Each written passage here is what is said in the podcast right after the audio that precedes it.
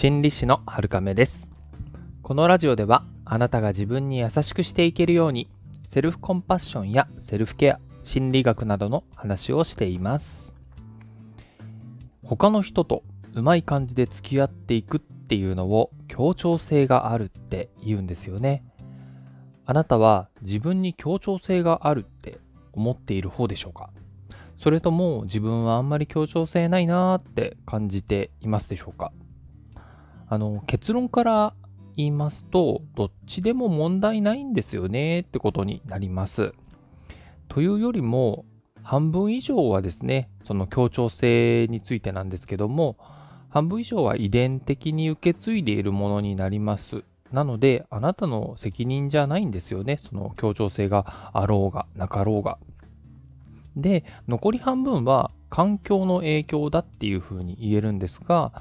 そうは言ってもですね、多くの人は小さな頃から思春期とか学生時代とか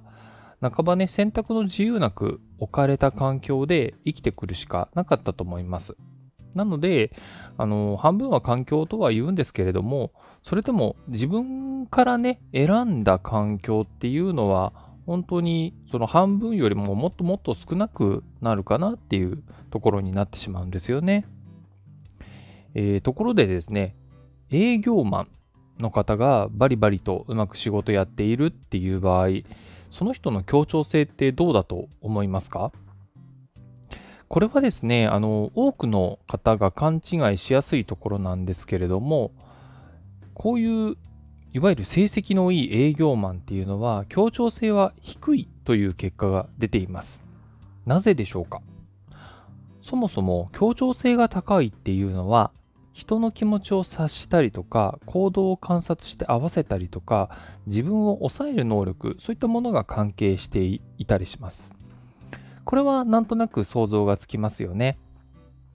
では、営業で多くの人にやって、あれこれ売って数字を上げないといけないっていう場合は、協調性が高いとどうなるんでしょうか？この人は嫌そうな顔したな、かわいそうだなとか、なんか経済的に厳しそうだな、今回売るのやめておこうっていう風になると、まあ、これだと売上成績は当然上がらないですよね。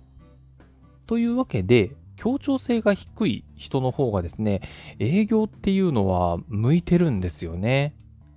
人とうまく話をしているようで協調性が高いっていう風に誤解されやすいんですけれども、実は逆なんですね。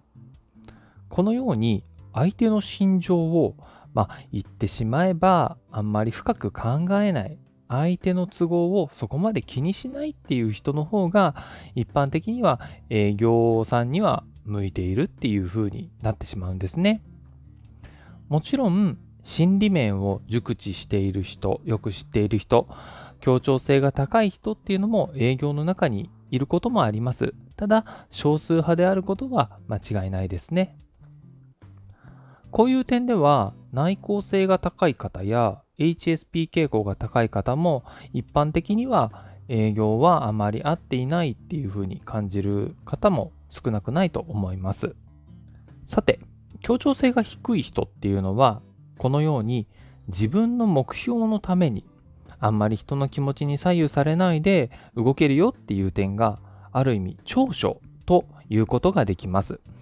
こういう人はですね、あのビジネス社会ではとても重宝されますし、起業家ですとか社長さん、 シーイーオー とか人角の成功者になる方もあの協調性が低い方っていうのがやっぱりいるんですよね。結構ね、協調性を持ったまんま自分もお金をちゃんと儲けることができるっていう状態を保つっていうのは結構難しいんだろうなっていうのが想像つきますよね。では逆に協調性が高い人の場合はどうでしょうか？さっきお話に出したように、協調性が高いということは人と交流をしていくっていう点で何かと都合がいい能力になります。共感能力が高くて、人の痛みとか辛さ、あるいは喜びとか、そういういい感情もね比較的理解しやすいので、いいつながりっていうのも作りやすいと思います。反面ですね、自分を抑えてしまって言いたいことが言えなかったりとか、自分よりも他人優先の思考になってしまわないかっていうところは気をつけないといけないところですね。まあ、仕事で言うと人を助けたりとか人に優しくする仕事の適性は高いイメージですよね。医療ですとか福祉、介護、あとはね非営利団体とかね、そういったところで働いてる方とか、あとは自分の経験、大変な経験とかねされてる方もいらっしゃるのでね、それに基づいて人を助ける仕事とかね、そういうことをされてる方も多いかなと思います。こういった対人援助職、人をあの助けるお仕事ですねとか、そういったお仕事についてる方はあのー、自分自身が燃え尽きたりとかね、共感疲労、あの人に共感しすぎて疲れちゃうよっていうことになることもあるので、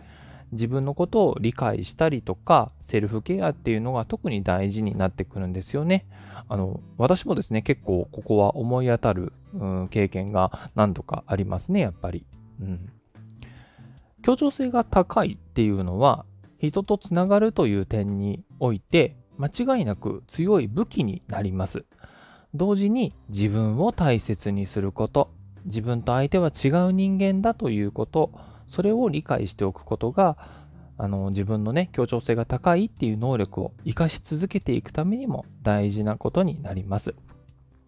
どうしても自分をないがしろにしたり人に尽くすことをね強いる人もいたりしますのでね、今よりももっともっと自分に優しくしてあげてほしいなと思います。自分軸でいいですからね。他人軸で動いてしまうと結果的に自分の心と体は辛い思いをして何かしら不調が起きたりもしますし、あのー、そうするとね自分も他人も結局損をするっていうことになってしまうので、やっぱり自分軸で動きましょうっていう結論になるんですね。協調性が高い低いと、まあ、一般的な指標としてお話をしてきましたが、実際は高い低いではないんですよね。一長一短になります。どちらにも武器がありますし、どちらにも注意点があるっていうことです。自分を観察してどっちかっていうとこっちかなっていうのがなんとなく分かってきたら、今日の話を参考に自分を生かしつつ同時に自分に優しくしてあげてほしいなと思います。今日の放送がお役に立てれば嬉しいです。また感想や質問もお待ちしています。今日もあなたが自分に優しくあれますように。心理師のはるかめでした。またお会いしましょう。